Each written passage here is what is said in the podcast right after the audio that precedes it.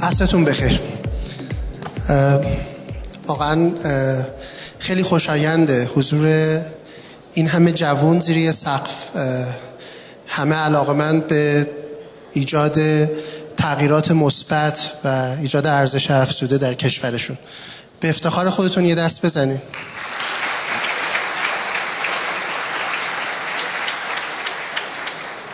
پنل دوم داستانش کمی متفاوت. ما در خدمت دوستانی هستیم که مرکز شتابدهی کشور رو تأسیس کردن. من خواهش می‌کنم که دوستانی که در پنل تشریف دارن تشریف بیارن بالا و تی نشستن. من معرفی می‌کنم برای اینکه سرعت بگیریم زمان رو از دست دادیم بفرمایید. جای مهندس صمیمی. آقای ملایری. جای مهندس صمیمی از شفق. خوش آمدید.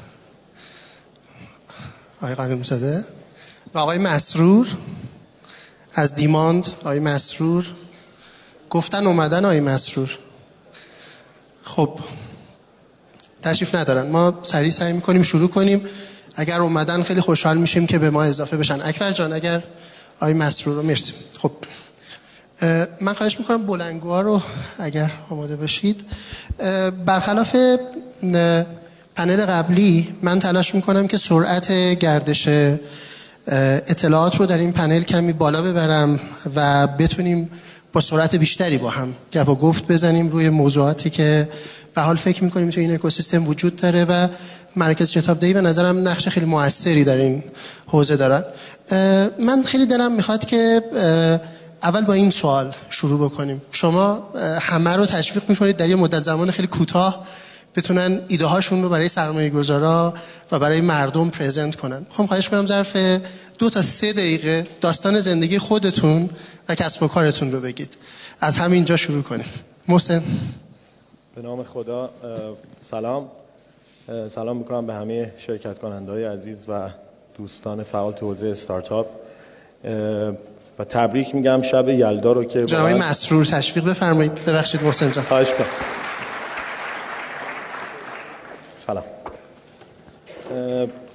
یه در از فرصت استفاده می‌کنم. شب یلدا رو هم تبریک میگم چون به نظر من یک بهونه خیلی شیرینیه برای اینکه کوچکترین داشته هامون رو جشن می‌گیریم. کاری که شاید ما امروز داریم انجام میدیم تو اینجا. من بخوام خیلی کوتاه داستان زندگی بگم. سریع هم میگم که گردش اطلاعات سریع اتفاق بیفته. من 18 سالم بود که از ایران برای تحصیل رفتم. یک سال مالزی بودم. بعدش قبرس تحصیلاتم تو حوزه فناوری اطلاعات انجام دادم. نه سال پیش برگشتم ایران. یه مدتی تو شرکت خانوادگی کار کردم که دیدم اصلا من این کاره نیستم. که بخوام تو حوزه صنعت در واقع صنعت تو حوزه صنعت شیمیایی بود بخوام کاری رو انجام بدم. یک کسب و کاری رو انداختم که شکست خوردم توش با با شرکا در حالی که داشتم اون شرکت رو در واقع ران می‌کردم به طور اتفاقی و طی یک دعوا با شریک جدیدم آشنا شدم که شایان شلیله بود اون موقع و واقعا اتفاقی و سر یک دعوا بود. ولی کم کم این به یک شراکت تبدیل شد شرکت خاورزمین رو تأسیس کردیم. و مثل تقریبا 90 درصد استارتاپ هایی که امروز می‌بینم ما هم همون اشتباهاتی داشتیم می‌کردیم که همزمان چندین کار رو می‌خواستیم با هم شروع بکنیم و انجام بدیم. و افتخار این رو داشتیم که با سعید رحمانی آشنا بشیم و به عنوان مربی به ما کمک کرد و درس تمرکز رو داد که اگر بخوای یک کسب و کار موفق بسازی باید تمرکز بکنی. و تصمیم خیلی سختی بود. ما خیلی از کارهایی که به طور همزمان داشتیم انجام می‌دادیم رو متوقف کردیم و تصمیم گرفتیم که تمرکز کنیم توی خاورزمین روی شبکه تبلیغات ad network امروز که از کسب و کارهای موفق هست. خب شایان خیلی براش زحمت کشید. در همون موقع یه سری فعالیت هایی رو هم مثل جشنواره وب راه افتاده بود. رویدادهای استارتاپی شکل گرفته بود که داشت انجام می‌شد که ماهیت واقعا تجاری نداشت. یعنی مثل این تو قرار نبود اسکیل بکنه و رشد بکنه. برای اونها رو هم از شرکت خارج کردیم. در قالب یک مؤسسه‌ای که فعال بود به نام کانون اون رویدادها رو ادامه دادیم. جشنواره وب که امروز هم با همکاری انجمن کسب و کار اینترنتی خیلی موفق داره پیش میره. تقریبا یک سال طول کشید تا این ایده آواتک پخته شد و ما دو سال پیش با باوری که توسط سرمایه گذاران داخلی با هدف باور کردن کارآفرینان و استعدادهای کشور جمع شد دور هم. تونستیم آواتک رو شکل بدیم و الان دو سال هست که از فعالیتش داریم میگذره مرسی. جای سمیمی از شفق. بزرگوارید. من از سلام می‌کنم خدمت همه عزیزان دوستانی که حاضر هستند تبریک میگم. اعیاد گذشته میلاد حضرت رسول اعیاد آینده تولد حضرت مسیح. امشب هم که میلاد نور میگن هست شب یلدا. انشاءالله بر همتون مبارک باشه. سلام حاج آقای زاهری حجت الاسلام زاهری که رئیس هیئت امنای ما هستن. قرار بود که ایشون در خدمت شما باشن. خدمتتون عرض کنم خارج از تهران هستن نتونستن در این جلسه باشن و من مدیر عامل مجموعه شفق هستم. ایشون احتمالا زندگیشون جذابتر بوده. انشاءالله در یک فرصت دیگری در خدمتشون باشیم. من رشتم جامعه شناسی بوده تحصیلات حوزوی هم. در کنارش داشتم. ورودم واسه در جمع دوستان و مهندسان یک مقدار قریبانه است از این زاویه. اما روند عجیبی بود که به اینجا ختم شد. تو جامعه شناسی می‌دونید ما جامعه شناسی به هر چیزی سرک می‌کشیم به هر گرایشی. یکی از گرایش های جامعه شناسی جامعه شناسی علم و فناوریه.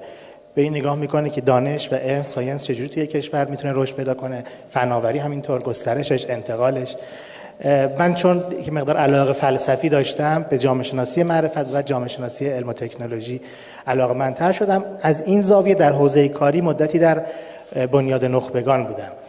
توی بنیاد نخبگان خب برنامه ریزی های ملی می‌کردیم واسه دوستان بر کارهای رو انجام می‌دادیم. نمی‌خوام واردش بشم کارهای در نوع خودش نوآورانه ای بود بعد از مدتی خودمون با برخی از همین بچه که عضو بنیاد بودیم شبکه شدیم. و تصمیم گرفتیم که ببینیم یک شرکت چند رشته ای بین رشته ای رو در واقع تأسیس کنیم با این ایده که اساسا مسائل کشور تا نگاه بین رشته ای و چند رشته ای بهشون نشه جامعه حل نمیشن اینجوری بود که مقدار وارد فضای کسب و کار و business شدیم. خوشبختانه شکست هامون بیش از موفقیت هامون بود. یعنی تجربه استارتاپ های ناموفق و شکست های زیادی خدا رو شکر داشتیم و واقعا این اندوخته اندوخته خوبی بود. تا بالاخره یکی از این کسب و کارها یکی دو تاشون موفق در اومد و الان هم هست شرکت آتی شهر هوشمند ایرانیان.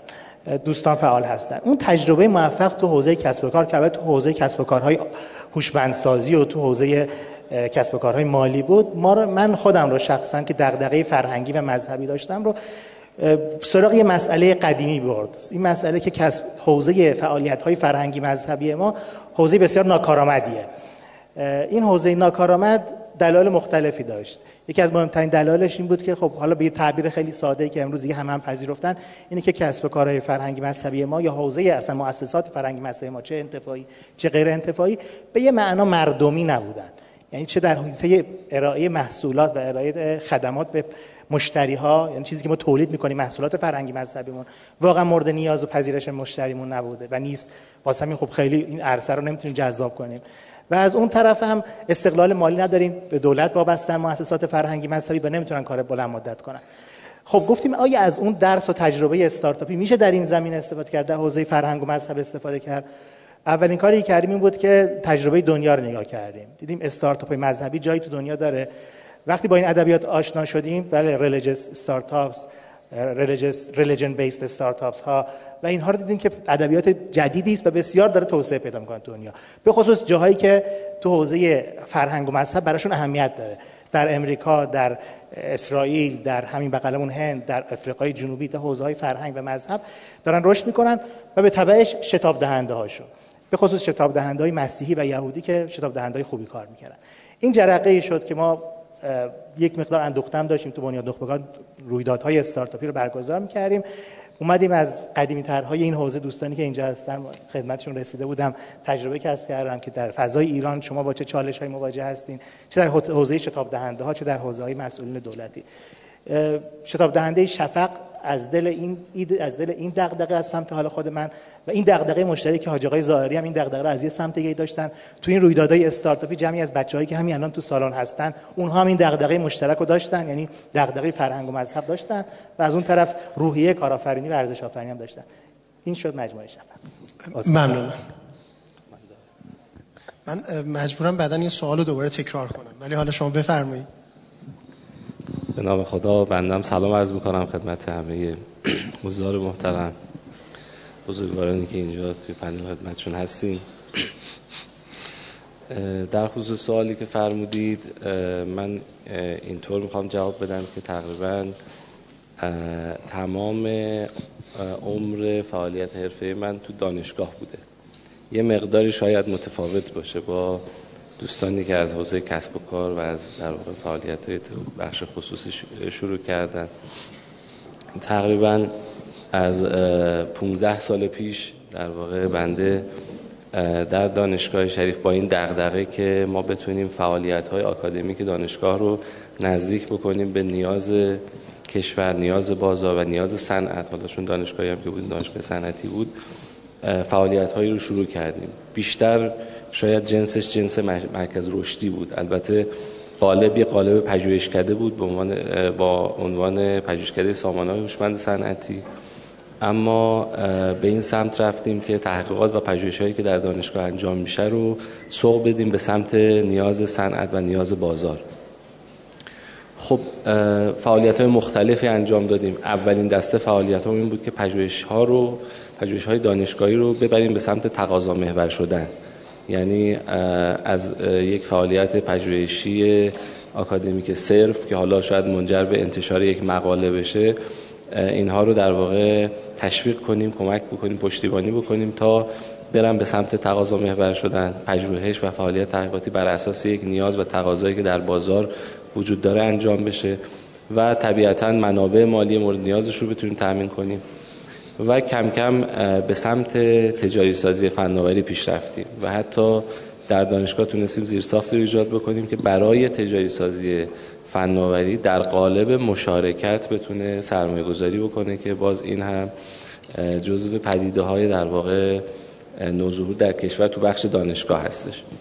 به هر حال حالا بعد از این تجربیات که البته منجر به تأسیس ده ها شرکت دانش بنیان شد که خواستگاهش در واقع دانشگاه شریف بود این فضای استارتاپی و فضای در واقع شتاب دهی که حالا برداشتی که من از شتاب دهنده دارم در واقع یک مرکز رشدی هست که یک برنامه فشرده تری داره و قراره که تو یک بازه کوتاهی اون شرکت های نوپا یا اون استارتاپ ها رو کمک بکنه که اینها برسن به جذب سرمایه و بتونن با یک سرعت در واقع خیلی بیشتری کارشون توسعه بدن. ما هم علامت شدیم و به حال با دوستانی که تو این حوزه فعال بودن تجربیاتمون رو در واقع در میان گذاشتیم و منجر شد به یک تاسیس تاسیس شرکتی با عنوان در واقع توسعه کارآفرینی بهمن که در واقع بنده مدیر عامل شرکت توسعه کارآفرینی بهمن شدم.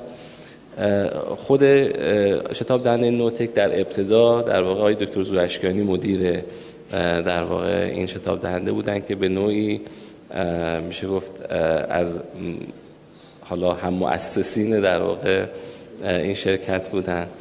و حالا بنا به دلایلی ایشون نتونستن ادامه بدن و فعلا من با حفظ سمت در واقع نوتک رو هم دارم کاراشو پیش می‌برم. و به حال حالا انشالله در ادامه بیشتر صحبت کنیم حتما. مرسی. ناصر خان قانم زاده به نام خدا. سلام. یلدتون مبارک. یکم پیچیده است. من به من می‌گفتی در مورد غذا صحبت کن بهتر صحبت می‌کردم. اگه یکی اینستاگرام شما رو دنبال کنه دلیل این موضوع رو خوب می‌دونه. منم مثل همه مثل بیشتر بچه‌ای که تو حوزه استارتاپی هن حتی احتمالا یه عده اندکشون کامپیوتر خوندم سخت ابزار سال 79 فارغ تحصیل شدم. بعد از اون یه مدت کوتاهی در سربازی بعد یه مدت کوتاهی دو سال کارمند بودم. بعد از اون شروع کردم کسب و کار را انداختن. دو تا کسب و کار اولم شکست خورد. بعد شروع کردم مطالعه کردن و, و دوره رفتن و بعد از اونم شد آموزش دادن هم شد. یعنی من از 85 شروع کردم آموزش کارآفرینی تو جاد دانشگاه صنعتی اصفهان. از 86 در واقع آخرین کسب و کارم راه انداختم و همزمان یه بلاگم راه انداختم به اسم کسب و کار نرم افزار که از 86 راجع به استارتاپ دارم مطلب می عرضم به حضورتون کسب و کارم دو بار چرخش هم pivot داشت. متاسفانه خوشبختانه سال اون 86 با دو تا pivot 88 تبدیل شد به اولین استارتاپ cloud computing ایران. که این اولین بودن افتخاری بر من نیست چون خیلی چیزی درش ازش نهایتا در نیومد. سال 91 کاملا اگزیت به عنوان اینکه فروختم و اومدم بیرون و از اون موقع بیشتر می نویسم و می‌خونم و در واقع منتورینگ می‌کنم و جدیدن هم یه کوچولوی سرمایه گذاری می‌کنم در مورد فینووا هم فینووا بدون که اسم داشته باشه دی در واقع 93 شروع شد. دقیقا دی 94 ما برش اسم انتخاب کردیم.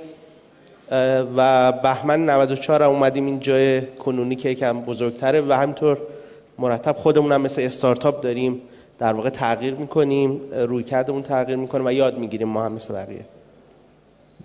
مرسی. جای مسرور.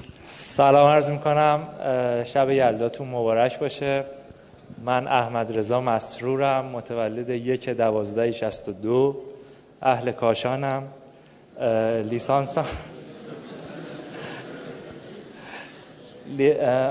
لیسانس خودم توی رشته کامپیوتر گرفتم.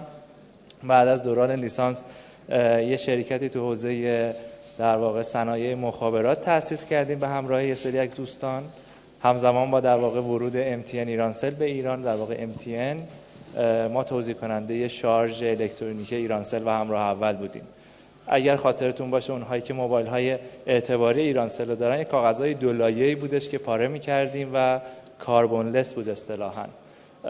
ما برای اولین بار اینها رو آوردیم داخل ایران و توضیح کننده ایرانسل شدیم. چهار نفرم بودیم خیلی بلد نبودیم کسب و کارو.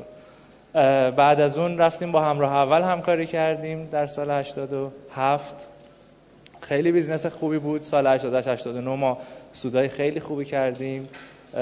ولی فکر می‌کردیم خیلی کارمون درسته. رقیبی به ما نخواهد رسید ولی اومدن از رومون رد شدن.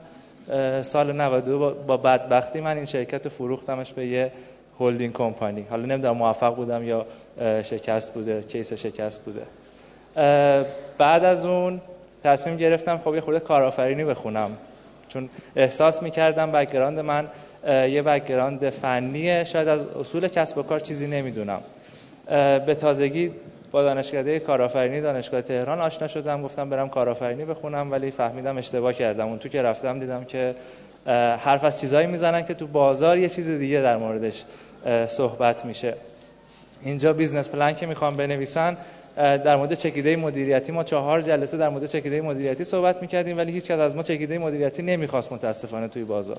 همه خواستن ببینن چجوری پول در میاریم.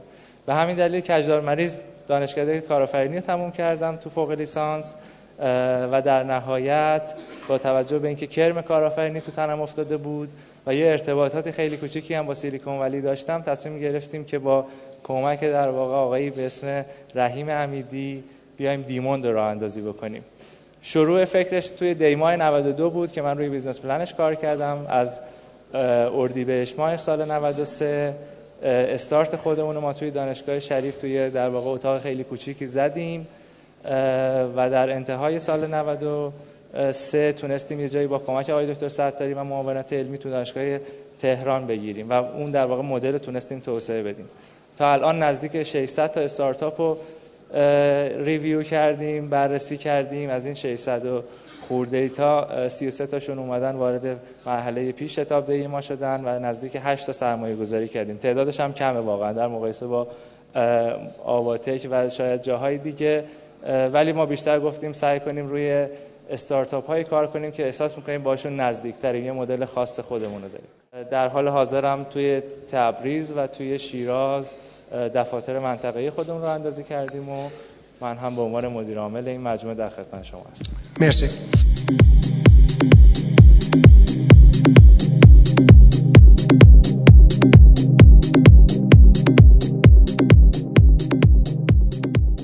من توی حرفا دنبال یه چیز مشترک میگشتم که با اون بحث بعدی رو شروع کنم.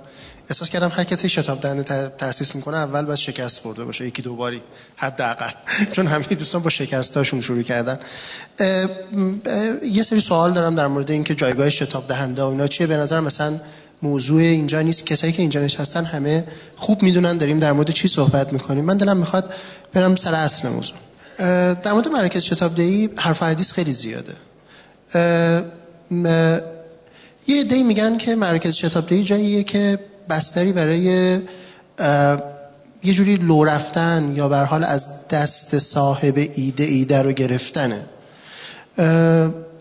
چیکار می‌کنین که این اتفاق نیفته یا اصلا این واقعیت داره چنین چیزی حداقل در بازار ایران؟ من خواهش می‌کنم که کن و دوستان آمادگی دارن ولی همه لطفا به این جواب بدن. و خواهش می‌کنم سریع جواب بدین که بتونیم یه حجم زیادی سوال به همشون بپردازیم. کی کدومی که دوستان؟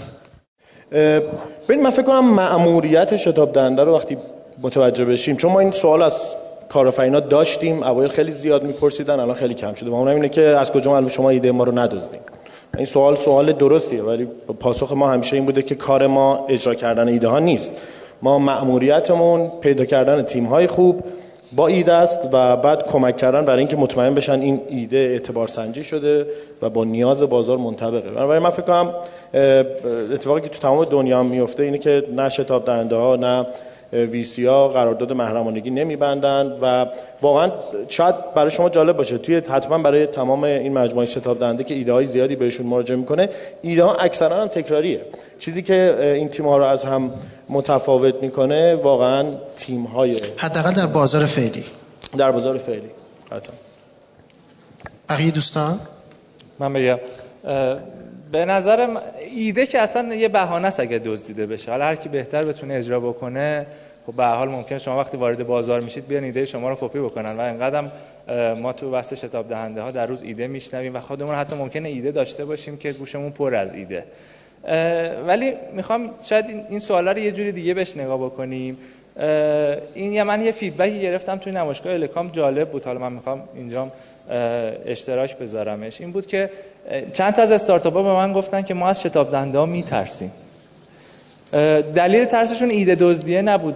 دلیل ترسشون این بود که چون اطلاع ندارن چون آگاهی ندارن نسبت به اینکه وارد چه فضایی می‌خوام بشن ترسیدن. یعنی شاید یا به قول معروف من اداشو در آوردم به قول یکی از دوستان یا اینکه این رفتار انجام دادم یا در واقع تبلیغات منفی داره میشه تو این حوزه که اومدم از عدم آگاهی اون استارتاپ استفاده کردم و یه قراردادی باش بستم یه اتفاقی افتاده. حالا ممکنه ناخودآگاه یا خودآگاه هم باشه.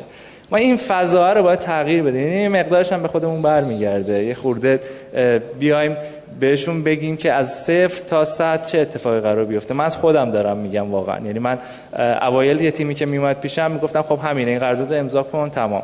ولی الان به وظیفه خودم می‌دونم که از صفر تا صدشو بهش یاد بدم بگم حالا انتخاب کن راهی که می‌خوای رو بری. یا با من کار کن یا با مجموعه دیگه اگه می‌خوای کار کنی. اصول کلیش ولی اینه. یه مقدار این شفافیت شاید کمک بکنه که این فضا هم بهتر بشه. ولی یعنی ایده اصلا به نظر من موضوع اصلی بحث نه استارتاپ باید باشه نه بحث اکسلراتور که بخواد بشه ممنون مرسی. اولا که حالا تو حوزه یک کار فرهنگی مذهبی که ما که استقبال می‌کنیم بیان به دوزن اصلا همین هرچی بیشتر بیاد اجرا بشه. ولی نه ولی اونا برعکسشو میگن بحث اصلی ببین حالا تو حوزه غیر انتفاعی حداقل ولی بحث اصلی اینه که شما یه وقت تو لبه فناوری نا... لبه علم و دانش و فناوری یه ناوری کردی. یعنی رفتی اختراعی انجام دادی. اینو قطعا رفتی ثبت اختراع می‌کنی حقوق مالکیتش رو قبلا انجام میدی و بعد اصلا میای دنبال فرآیند تجاری سازیش و حالا بعد کسب و کار و کارآفرینی و شتاب دهنده و مراکز رشد. اینها هستن که اتفاقا روش حساسیت بیشتره. همونطور که دوستان گفتن مهمترین نکته اینه که کسایی که ایده ای تو ذهنشون میاد و می‌خوان بیان اجرا کنن با این فضا آشنا نیستن و نمی‌دونن مهمترین اتفاقی که میفته براشون و اینها معمولا ناورشون تو ناوری مدل کسب و کاره. اینها تیمیه که میاد. تیمی که ما باید با تشکیل بدن و بتونن بیان این پروژه رو انجام بدن. احیانا نوآوری های خاص این تیم هم تو مراحل اجراست که به پختگی می‌رسه. یعنی مثلا بازار رو خوب می‌شناسن توی فرآیند شتاب دهی یا تو فرآیند مختلف. می‌فهمن که اینجا من یه نوآوری کوچیکی می‌تونم داشته باشم.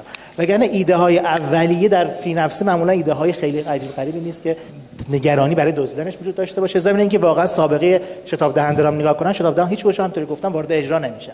اصلا نمی‌رسن که وارد این پروسه بشن. حتی تو حوزه سوداوری هم معمولا همون قسمت اول. ولی این شبهه وجود داره که شما ایده ها رو جمع می‌کنید دستبندی می‌کنید و جایی میفروشید. میگم ایده ها معمولا ایده در سطحی که ایده ها بشه میگه کجا؟ کجا؟ ببینید این بذار من ادامه بدم. تو بریم ببخشید شما حرفتون تموم شد جناب صمیمی؟ نه همین که فقط سطحی که ما با ایده ها تماس داریم اون سطح لب فناوری دانش نیست. اصلا ما با اونها در تعامل نیستیم. معمولا اونها قبلا ثبت می‌کنن و بعد میان. اگر کسی فکر می‌کنه ایدهش خیلی خیلی خاصه بره ثبت اختراع کنه بعد وارد بشه. این سوال برمیگردم خیلی سوال حساسیه و خیلی خوشحالم که یه فیلسوف حوزه علم و فناوری بین خودمون داریم. ناصر جان. شما می‌خواین نوته که چون اخیرا تجربه رو شروع کرده به نظرم سوال داغ می‌تونیم ازشون تو این حوزه بپرسیم. ببخشید من آبادانی هستم. ما معمولا خیلی سریح لحجه خوزستانی ها ببینید شما تو بازار معمولی وقتی چیز رو میدوزی باید ببریش به این مالخر بفروشیش. این ایده رو به من نشون بدید که بتونیم ایده رو بهش بفروشیم. واقعا احتمالاً مثلا اوبر اسن ایده اسنپ رو نمی‌خواد بخره. بذارید من یه نه من این سوال جدی می‌پرسم. یه خاطر جوک براتون بگم. یه خاطر جوک بگم. لطفا اینجوری. آیا اوبر علاقمنده ایده اسنپ رو بخره؟ این سوال واقعا الان در جامعه. ممکنه تو این دنیا هیچ چیز ناممکن نیست. من مجبور شدم الان اینی که شما گفتی سه تا خاطره بگم. از آخری شروع می‌کنم. من یه ایمیل گرفتم چند وقت پیش که از این ایمیل های کم می‌گیرم از این ایمیل ها بیشتر ایمیل ها مثل جوکه که فلان فلان شده تو ایده‌ی مثلا این جوانان رو میدزدی می‌بری سیلیکون ولی میفروشی. گفتم اینا که همشون کپی اونان. آخه چی رو به کی باید ما بفروشیم؟ این این نکته یکش. نکته دو اینه که بله این, این نگران رو بیشتر بچههایی دارن که ابتدای کار هستن. نمی‌دونم کیا اینجا رفتن الکامپ حضور داشتن. شما تو هر ردیف می‌دیدید که از یه ایده از یک جنس ایده حداقل سه چهار تا بود. مثلا من خودم پنج تا شارژ ساختمان دیدم. پس می‌بینیم این یه چیز علمی هم ازش وجود داره. حالا من عددش یادم نیست این ایده که همزمان به ذهن شما می‌رسه احتمال این که همزمان تو ذهن یه عده دیگه هم باشه خیلی زیاده. خانم ناصری می‌گفت تو شریف 156 تا در طول یه سال ایده تولید یه اپی می‌گیرن که بتونی تو برنامه‌ریزی تحصیل دانش کسایی که می‌خوان کنکور شرکت بکنن دقیقاً نکتهش همینه. حالا اینکه ایده کپی من نمیگم بده یا خوبه حالا سعی می‌کنم به جای واژه کپی کلون رو استفاده بکنم. چیزی که خیلی مهمه چیزی که خیلی خیلی مهمه خیلی خیلی خیلی مهمه اجراست. و شما وقتی این استارتاپ میاد جلوتر یعنی شروع می‌کنن کار کردن من یه از بچه رو دارم می‌بینم استارتاپ 6 ماهه میشه یک ساله میشه هیچ کی دیگه دغدغش این نیست که آی ایده منو دزدیدن یا میدزدن اینها. تو تو برهه‌های مختلف از دغدغه فرق می‌کنه. ولی الان همه دغدغه‌ش اینه چیکار کنم business model م درست بشه. بعد دغدغش اینه من چیکار کنم که استارتاپم اونقدر جذاب بشه که در واقع سرمایه گذار بتونم جذب کنم. بعد دغدغه چی میشه؟ چیکار کنم که این پول سرمایه گذار رو به درستی خرج کنم که بتونم رشد کافی داشته باشم. معمولا در واقع کسای این سوال ایده من رو میدزدن رو می‌پرسن. که خیلی تو با این فضا آشنا نیستن. من خواهشی که می‌کنم اینه که یک گوگل بکنن.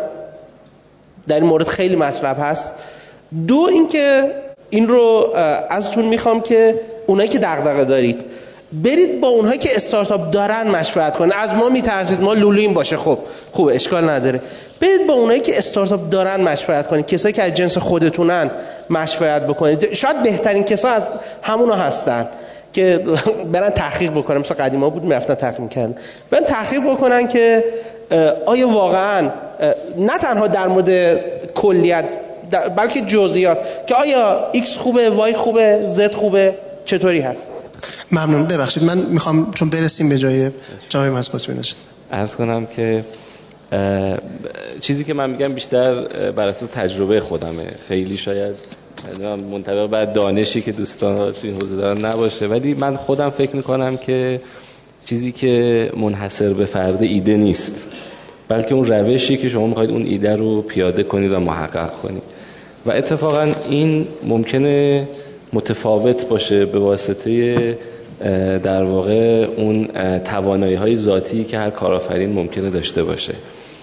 و اتفاقا درباره ایده من خودم شخصا به بچه هایی که میان با هم مشورت می‌کنیم خیلی توصیه می‌کنم که تا جایی که می‌تونید به ایدهتون رو با بقیه در میون بگذارید و مشورت بگیرید. من خودم شخصا حالا تجربیات کارآفرینی داشتم و فکر می‌کنم اونجاهایی شکست خوردم که فکر کردم نباید ایدمو با کسی در میون بگذارم و رفتم لانچ کردم و بعد دیدم که نه کسی خوشش نمیاد از این سرویس. حتی مهمترین کسایی که باید باشون حرف بزنیم بچه‌ای که حالا صاحب ایده هستن مشتری ها هستن. در ایده صحبت بکنن از آدمای مختلف هم کارآفرینای مختلف نظر بگیرن. و اون چیزی که منحصر به فرد یونیک هست یا منحصر به فرد واقعا منحصر به فرده. یعنی اون روشی که شما با توجه به تواناییات می‌تونید ایده رو محقق بکنی لزوما کسی دیگه نمی‌تونه از شما کپی برداری کنه. ممنون.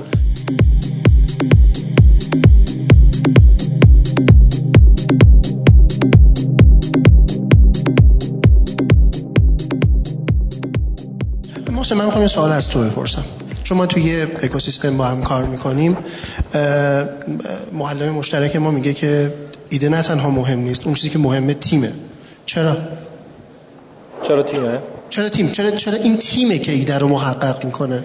نه خود ایده. اصیل ترین ایده ها من فکر کنم اینو با این مثال خیلی اخیر. ما دیروز جای دوستان خالی بود. نوآوردروز یا دموده آواتک رو داشتیم و استار در استارتاپ های چرخه چهارم ما داشتن جلو سرمایه گذاران ارائه انجام می‌دادن فرصت های کسب و کاریشون یه تیمی ما داشتیم که شش ماه پیش از مریوان این تیم apply کرده بود آواتک و با ایده ای که می‌خواستن کارت ویزیت رو آنلاین طراحی بکنن. خب برای ما مسلم بود که این بازار کوچیکیه و اصلا ایدهش برای ما واقعا ارزشمند نبود.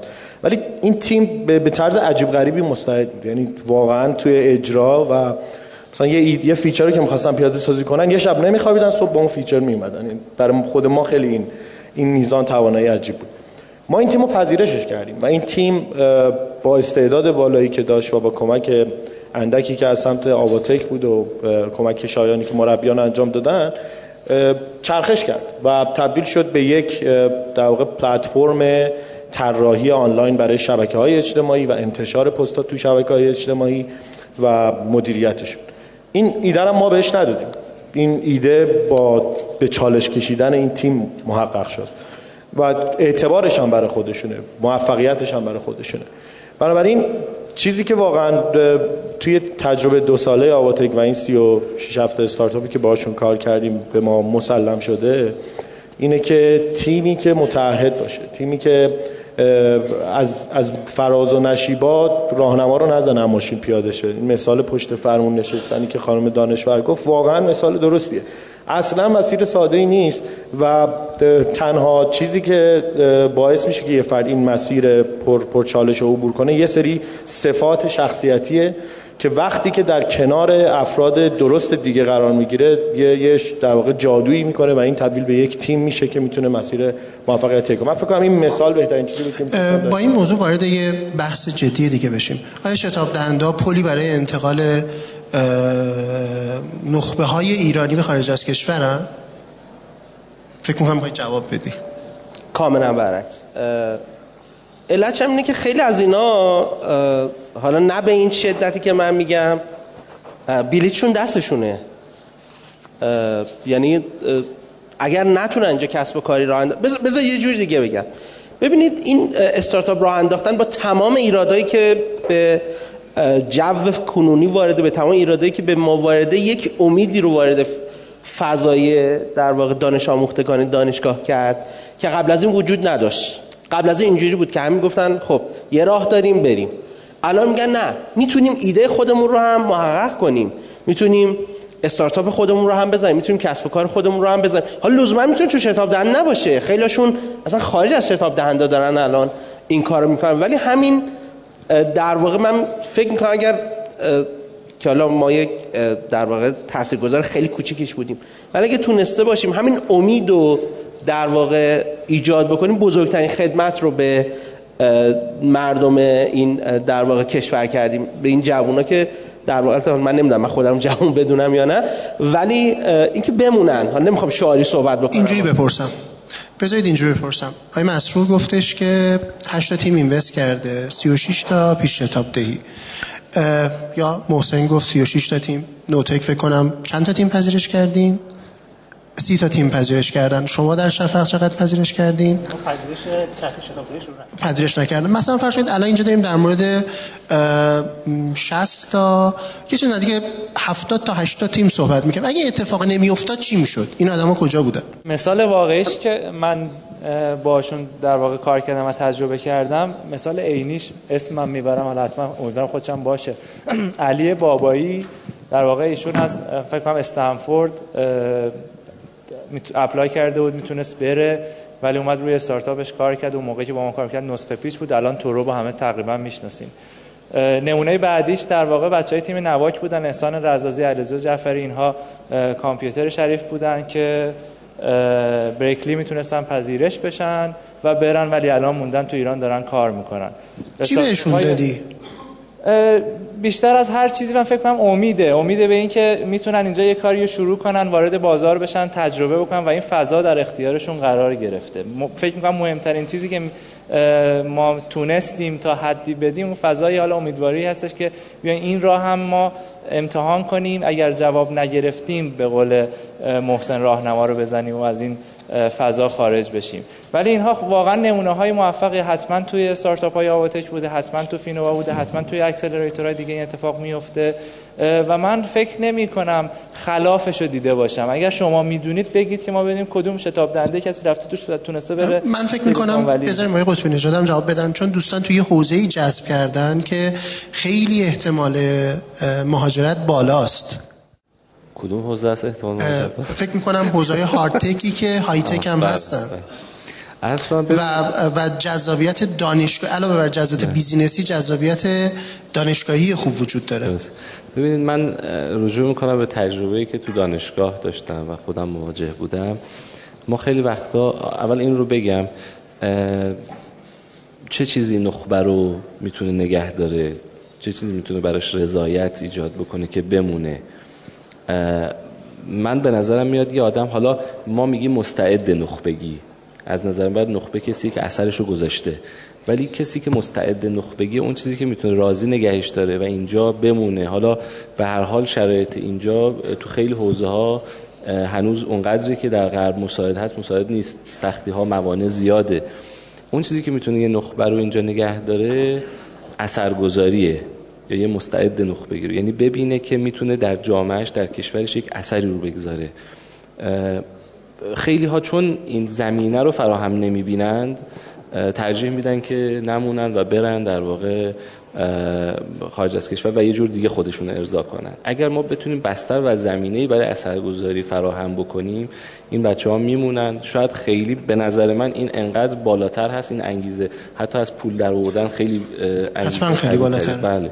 اگه ما بتونیم این زمینه رو فراهم بکنیم یه کسی که ممکنه چون من اینها رو یکی یکی باشون مواجه بودم در دانشگاه شریف و می‌دونم کسی که امکان در واقع پذیرش داشت از یک دانشگاه معتبر آمریکایی و به واسطه اینکه درگیر شد با فضای کارآفرینی که میشه گفت یه افقی رو برایش باز کرد در آینده که می‌تونه یه اثر بزرگی در آینده کشورش بگذاره موند و ادامه داد و از این در واقع موارد ما زیاد داشتیم. اگر ما بتونیم این زمینه رو فراهم بکنیم. ما همیشه به بچه ها میگیم که منتظر این نباشید که یک جایی شرکت بزرگ سازمان بزرگ استخدامتون بکنه.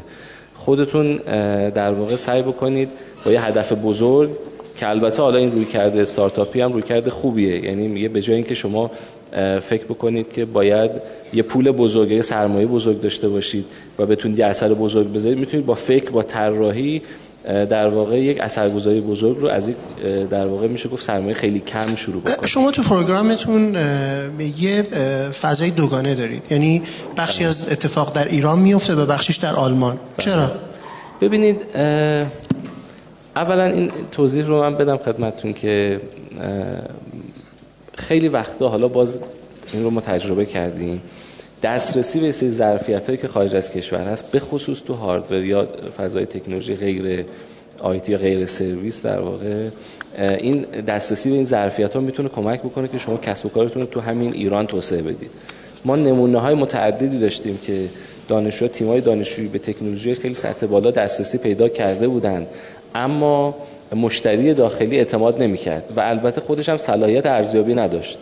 و به واسطه ارتباطی که با یک در واقع شرکت یا یک برند صاحب تکنولوژی در خارج از کشور پیدا کردن و اون شناخت و تایید کرد تونستن همینجا در واقع بازارشون توسعه بدن. تو نوها نیازی ندارین؟ تو مربیگری نوها؟ ببینید به هر حال من عرض می‌کنم هر ظرفیتی که در خارج از کشور وجود داشته باشه و بتونه کمک بکنه به توسعه کسب و کار ایرانی کسی که حالا می‌خواد کسب و کارش رو اینجا توسعه بده اون دانش رو اینجا در واقع ایجاد بکنه و رسوب بده ما می‌خوایم کمک بکنیم که این ظرفیت رو دسترسی پیدا بکنه اون کارآفرین. چالشی توش نمی‌بینید تو این ارتباط؟ چرا؟ خیلی همین الان هم الان با کلی چالش ما مواجه هستیم ولی من خودم این شتاب دهنده نوتک روی استارتاپ می‌بینم. یعنی ما خودمونم در حال تجربه کردن هستیم در حال پیدا کردن راه جدید خیلی جا ممکنه مجبور شیم ایده هامون رو عوض بکنیم. ولی فکر می‌کنم این دسترسی بر اتفاقا برای کارآفرین. کارآفرین که شاید به نظر من بیشترین انگیزه رو اتفاقا برای موندن داره. چون تصمیم گرفته تغییری در کشور خودش و در جامعه خودش ایجاد بکنه. ما کمک بکنیم با استفاده از اون ظرفیت این تغییر رو بتونه سریعتر پیش بره. من به عنوان یه نظر شخصی حتما برمیگردم. فکر کنم جناب آقای سهمی می‌خوان نظر بدن. فکر می‌کنم که نوها در تراز جهانی چیزیه که ما بهش نیاز داریم. به خصوص در حوزه های نه tech نه تکنولوژی. من خودم از حوزه hard technology و فناوری های نو میام. به نظرم بیشتر از اون در حوزه کسب و کار در حوزه مدیریت scale up کردن. و به همین دلیل من همیشه فکر می‌کردم که joint venture program شما برنامه خیلی خوبیه. من یه سوال رو می‌پرسم. شاید شما بتونید با به این هم جواب بدید. بعد یه سوال خیلی چالشی دیگه در مورد کلمه خدمات. که الان می‌خوام از همه دوستان بپرسم و سوالم اینه. توی همین راستا یکی از بحث‌های خیلی جدی که الان داره مطرح میشه اینه که چرا اینقدر مراکز شتاب دهی تمرکز روی توسعه کسب و کارهای خدماتی دارن؟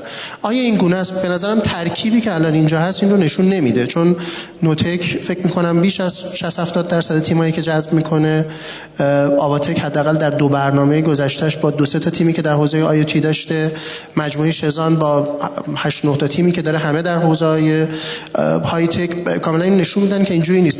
ولی می‌خوام بپرسم که آیا واقعا این چالش بشه تمرکز روی توسعه کسب و کارهای خدماتی در کشور؟ اجازه بدید در مورد قبلی بعد بله بفرمایید.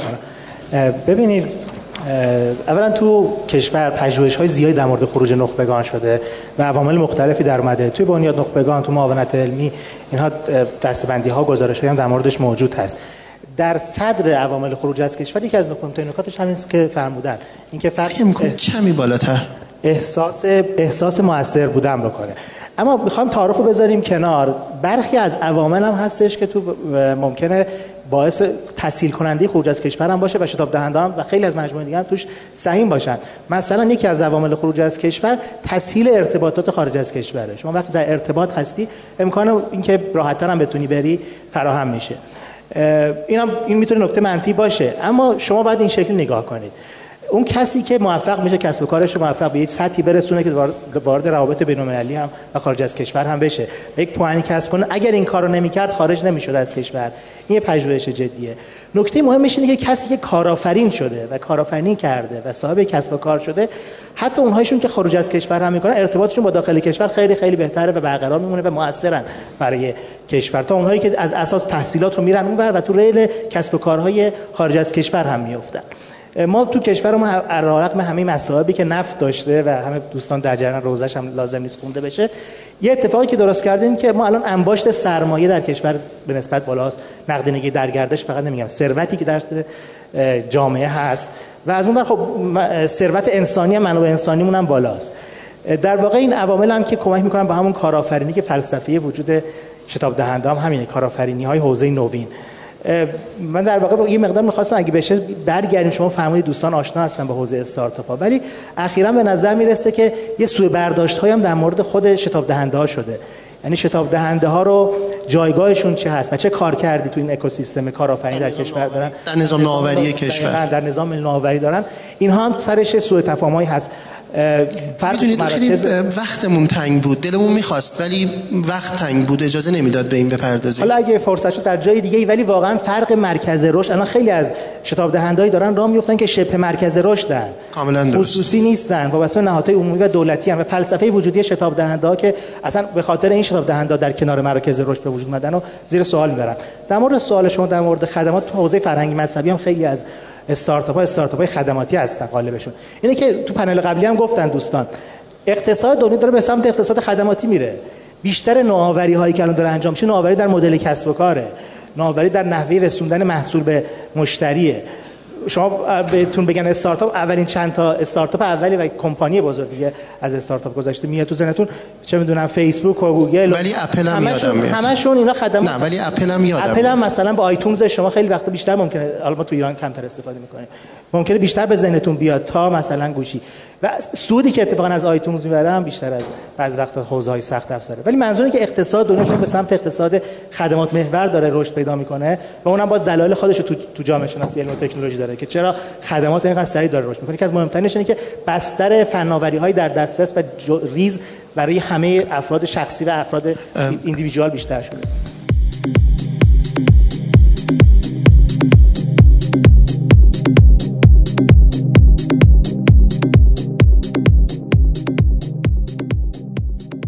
می‌تونم خواهش کنم همه دوستان بگن آیا در چهره تیم هایی که توی مجموعهشون هستن سعید یا حمید محمدی نازنین دانشور شکوری یا هر کدوم از دوستان بزرگ دیگه ای که تو پنل قبلی در خدمتشون بودیم و می‌بینن؟ بعضیشون خوشتیبترن از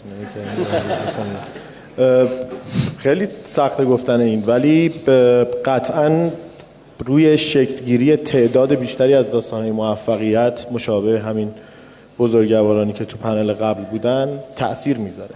یعنی این این بدون شک من واقعا این سوال خدمات رو دوست دارم بهش بپردازیم. چون ما از یک نعمت خدادادی برخورداریم که بعضا فراموشش می‌کنیم و اونم اینه که توی کشوری پر جمعیت داریم زندگی می‌کنیم. نسبتا پر جمعیت ما فرض بفرمایید الان من شنیدم که می‌خواستن توی ارمنستان یه شتاب دهنده بزنن یه تیمی که یکی از چالش هایی که دارن اینه که بازار خودشون کفایت نمی‌کنه برای اینکه سری کسب و کار روش شکل بگیره. اصلا توجیه اقتصادی پیدا نمی‌کنه. ولی کشور ما به واسطه جمعیت بالایی که داره میزان استفاده زیادی که از تکنولوژی امروز داره میشه این تونسته فرصت هایی رو بسازه و به نظر من هر اقتصاد نوظهوری و هر بازار نوظهوری از این سیکل باید عبور بکنه.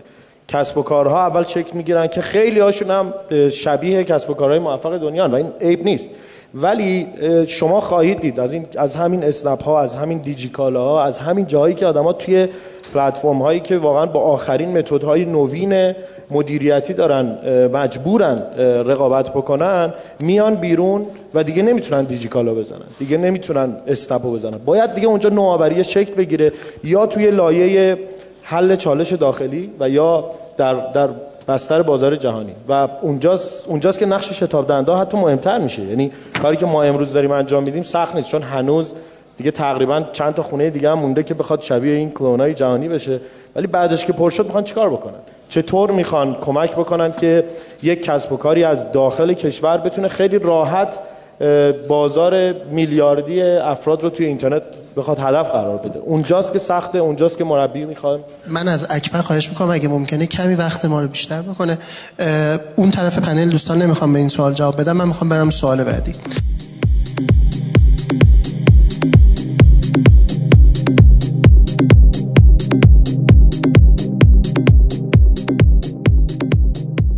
از موضوعات اصلی که الان به شدت تأثیر گذاره و من دلم می‌خواد دو جنبه رو شما توضیح بدید. اینه که به هر حال کسب و کارهایی که شما کمک می‌کنید شکل بگیرن اینا ژن مراکز شتابدهی رو با خودشون ور میدارن.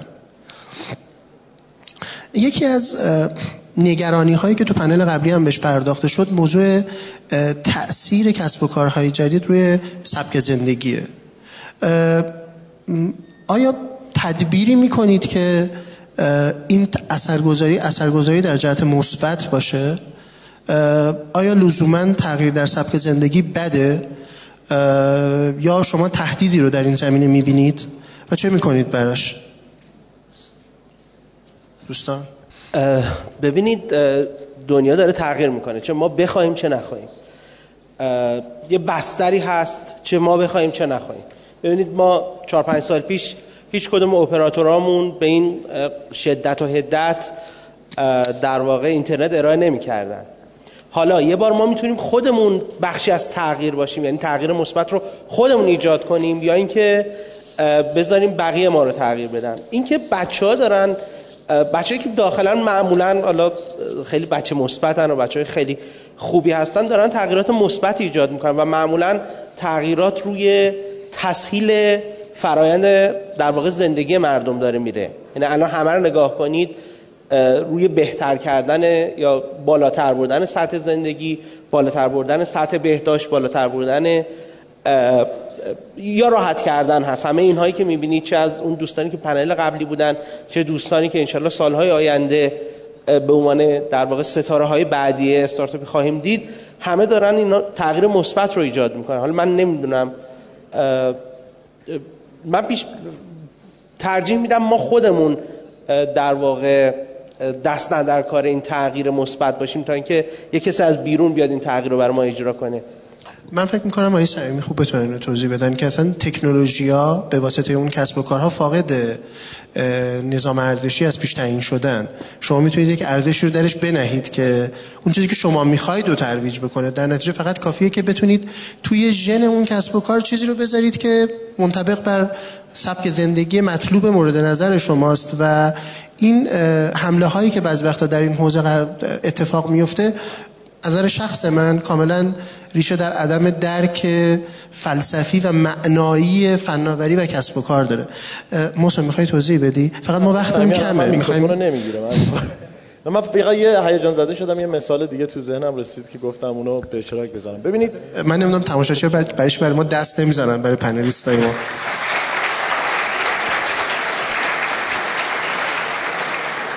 من امروز یکی از بنیانگذاران استارتاپ ایزی پز رو دیدم که آقا مواد اولیه برای پخت و پز رو میفرسته در به منازل و خدمات هم داره و دو تا بنیانگذار قدر رو مسلط داره تو این کسب کار. نکته که به اشاره کردید خیلی خیلی مهمه. این نوآوری ها و این فرصت هایی که شکل می‌گیره باهاش بسته فرهنگی که نمیاد. ما خودمون بعد اینا رو فرمش بکنیم. ما یه روز دیدیم خود این بچه ها یه سری غذاهای ایرانی که واقعا اصلا اسمش هم به گوش شما نخورده. اینا رفتن پیدا کردن از جاهای دور افتاده کشور و واقعا هم خوشتمه و واقعا تو خورده فرهنگ های موجود تو کشور؟ فرهنگ تو خورده فرهنگ. و در واقع اومدن با بهترین آشپزا اینو اینو دارن تبدیلش می‌کنن به اووردنش تو سبک زندگی افراد. من فکر کنم هیچ کارآفرینی نیست. که با هدف اینکه خب صبح بلند شیم بریم یکم سبک زندگی غربی به مردم یاد بدیم مثلا صبح بره سر کار. هیچ هیچ کسی این کارو نمی‌کنه. و قطعا همه پایبندن به ارزش هایی که ایرانی اسلامی و همه چیزی که همه ما باش بزرگ شدیم. فرهنگ رو نمیشه درش تردید داشت. ولی من فکر کنم تو این حوزه منتورشی به احتیاجه تو این حوزه هم مربیگری لازمه. توی این حوزه هم لازمه که مجموعه هایی که دغدغه های فرهنگی دارن ولی با تعامل مثبت. نه با سنگ اندازی نه با در واقع روی کرده منفی. ولی بیان و خود کارآفرینا هم دوست دارن اینا رو بگیرن که بدونن چطور می‌تونه تو همون راستا باشه بدون اینکه بخواد کسب و کار رو روش تاثیر در واقع بگذاره این مثال برام جالب. ممنون. بفرمایید. خوش کاش مورد قبلی صحبت نمی‌کردم. این سوال سوالیه که خیلی هیجان انگیزه برای من. ما از اول اصلا نگاهمون به سبک زندگی بود که این شتاب دهنده رو انداختیم. حرف ما این بود که شما وقتی محصول فرهنگی استفاده نکنی میری محصول فرهنگی دیگه استفاده می‌کنی لذا تولید فرهنگی رو باید با حوزه استارتاپ های فرهنگی رو اندازی کرد. اما ببینید بحث یه چیز دیگه است. بحث اینه که من الان حوزه شفق رو نمی‌خوام بگم. ما تو شفق مثلا رویدادمون چون تمی که موضوعیه. الان واسه رویداد 40 پیاده روی 40 که یکی از مهمترین فعالیت های فرهنگی مذهبی فعلی جامعه ماست. رویداد برگزار کردیم متناسب نیازهاش کالا خدمات محصول اپلیکیشن تولید میشه که همین خودش فرهنگ اربعین رو ترویج میده. اما نکته مهمی که در مورد حرف دوستان هست ببینید شما وقتی استارتاپ رو اندازی می‌کنی بازارت مشخص مشتری مشخص متناسب نیاز مشتری بومید محصول تولید می‌کنی و این باعث میشه اون مصرف بکنه. خب اگه این تولید نکنی چی میشه؟ تولید نکنی اون فرد یا میره محصول خارجی شبیهش رو می‌خره از آپارات استفاده نمی‌کنه میره از نتفلیکس استفاده می‌کنه و عملا شما با بومی نکردن استارتاپ با بومی نکردن تولید سبک زندگی رو بیشتر هول دادی به اون سمت. یا اینکه نه اصلا اون هیته رو خط می‌کشه دورش. و تو بحث های سبک زندگی اینجوریه که شما اگه یک نیازی رو با یک بحث از سبک زندگی پر نکنی میری تو یه بحث دیگه اونجا پر می‌کنی. به جای مثلا اون سایت مثلا فیلم میره مثلا دنبال قاچاق مثلا سی دی میره دنبال یک یک روش دیگه از اون نیازش رو پر می‌کنه. و یا اصلا از مقوله فیلم جدا میشه میره مثلا با جشن های مثلا غیر مرغوب اون نیازش رو یا جشن هایی که مثلا فرض کنید که مورد تایید نباشه اون رو پر می‌کنه. هر نوع تولید بومی که شتاب دهنده تو این زمینه بکنن مطمئنا از گزینه های بدیلش تو سبک زندگی سبک زندگی بومی تر طبیعتا این فرم نیستش که با خودش ارزشی رو داره محتواست. فر... نه اتفاقا فرم هم اثر داره. این نکته ای که فرمودن دوستمون شما سب... سبک زندگی خیلی از فرم تاثیر می‌گیره. اما این فرم ها قابل این هست که هم پیوست داشته باشه هم فرم شما متناسب نیاز مشتری بومیتون احتمالاً با تولید فرهنگ بومی.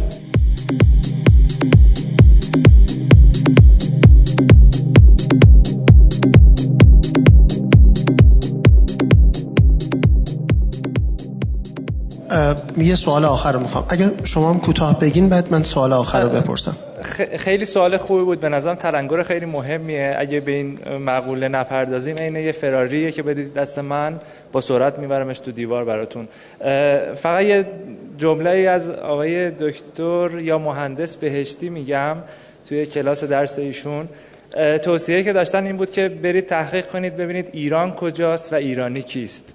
اگه ما اینا رو بفهمیم واقعا جواب این سوالا رو داشته باشیم می‌تونه شاید بهمون کمک کنه توی برنامه ریزی هامون واسه توسعه کسب و کار و کارآفرینی شماها دماسنج شما خیلی کم حرف بودیم. خواهش می‌کنم تو این سوال آخر. لطفا همه به این تلاش کنیم جواب بدیم. شما دماسنج early stage management نظام نوآوری کشورید. اونجایی هستید که تب نبض نوآوری کشور در در اختیارتونه. و دارید می‌بینید بچه ها رو ایده ها رو تلاششون و انرژیشون و امیدشون رو به آینده نیازشون برای اثرگذاری رو جامعه برای دیده شدن. آیا به این آینده امیدوار هستین؟ من خیلی. و اتفاقا تو این ایام یا سالهایی که این فضای کارآفرینی حالا به این سبک استارتاپی رونق بیشتر پیدا کرده این انگیزه رو خیلی بیشتر می‌بینم. به خصوص تو دانشگاهی که شاید خیلی ها احساس می‌کنن که زمینه برای شکوفای استعدادشون کمه و حتی ممکنه در غرب خارج از کشور این زمینه فراهم تر باشه. الان دارم می‌بینم که انصافا خیلی نگرش عوض شده و خیلی از بچه ها انگیزه های خیلی بزرگ و هم میشه گفت اهداف خیلی بلندی رو دارن برای خودشون ترسیم می‌کنن و من به نظرم آینده خیلی امید بخش از حضور گرم 600 نفر آدم اینجا که مشتاقانه به بله، حرفای شما گوش میدن همینو نشون میده. من خواهش می‌کنم به افتخار خودتون.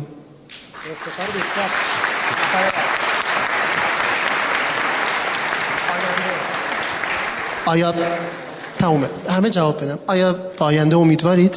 ببینید کسب و کار ما این کسب و کار ده ساله است. تو کسب و کار استارتاپ که شما وارد میشید یعنی امید دارید به ده سال دیگه. قطعا اگه امید نداشتیم این, این کسب و کار راه نمیداختیم مرسی. خیلی ممنون که هستید. فکر می‌کنم اگه شما نباشید شتاب دنده هم به وجود نمیاد. مرسی. جناب آقای شما. تشکر از همتون حضور همه دوستانی که اینجا هستن نشانه این امید هست. مهمتر از همه چیزی که فرهنگ کارآفرینی نوین یا همون فرهنگ استارتاپی از واژش نترسیم. استارتاپ چیز عجیب غریبی نیست. کارآفرینی نوین. فرهنگش ایجاد شده. نشانش همین برنامه است که در خدمت شما هست.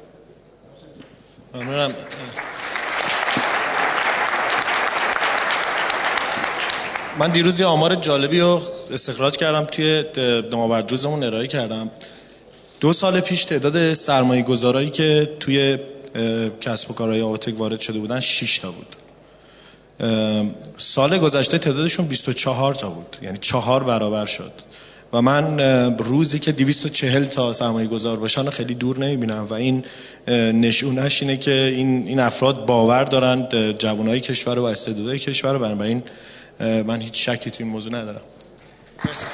افتخار خودتون. ممنونم از همگی ممنونم تا حالا به این موضوع فکر کردی که تجربه با دیگران به اشتراک بذاری؟ با استفاده از شنوتو صدای شما در سراسر دنیا شنیده میشه پس منتظر چی هستی؟ تجربه با دیگران به اشتراک بذار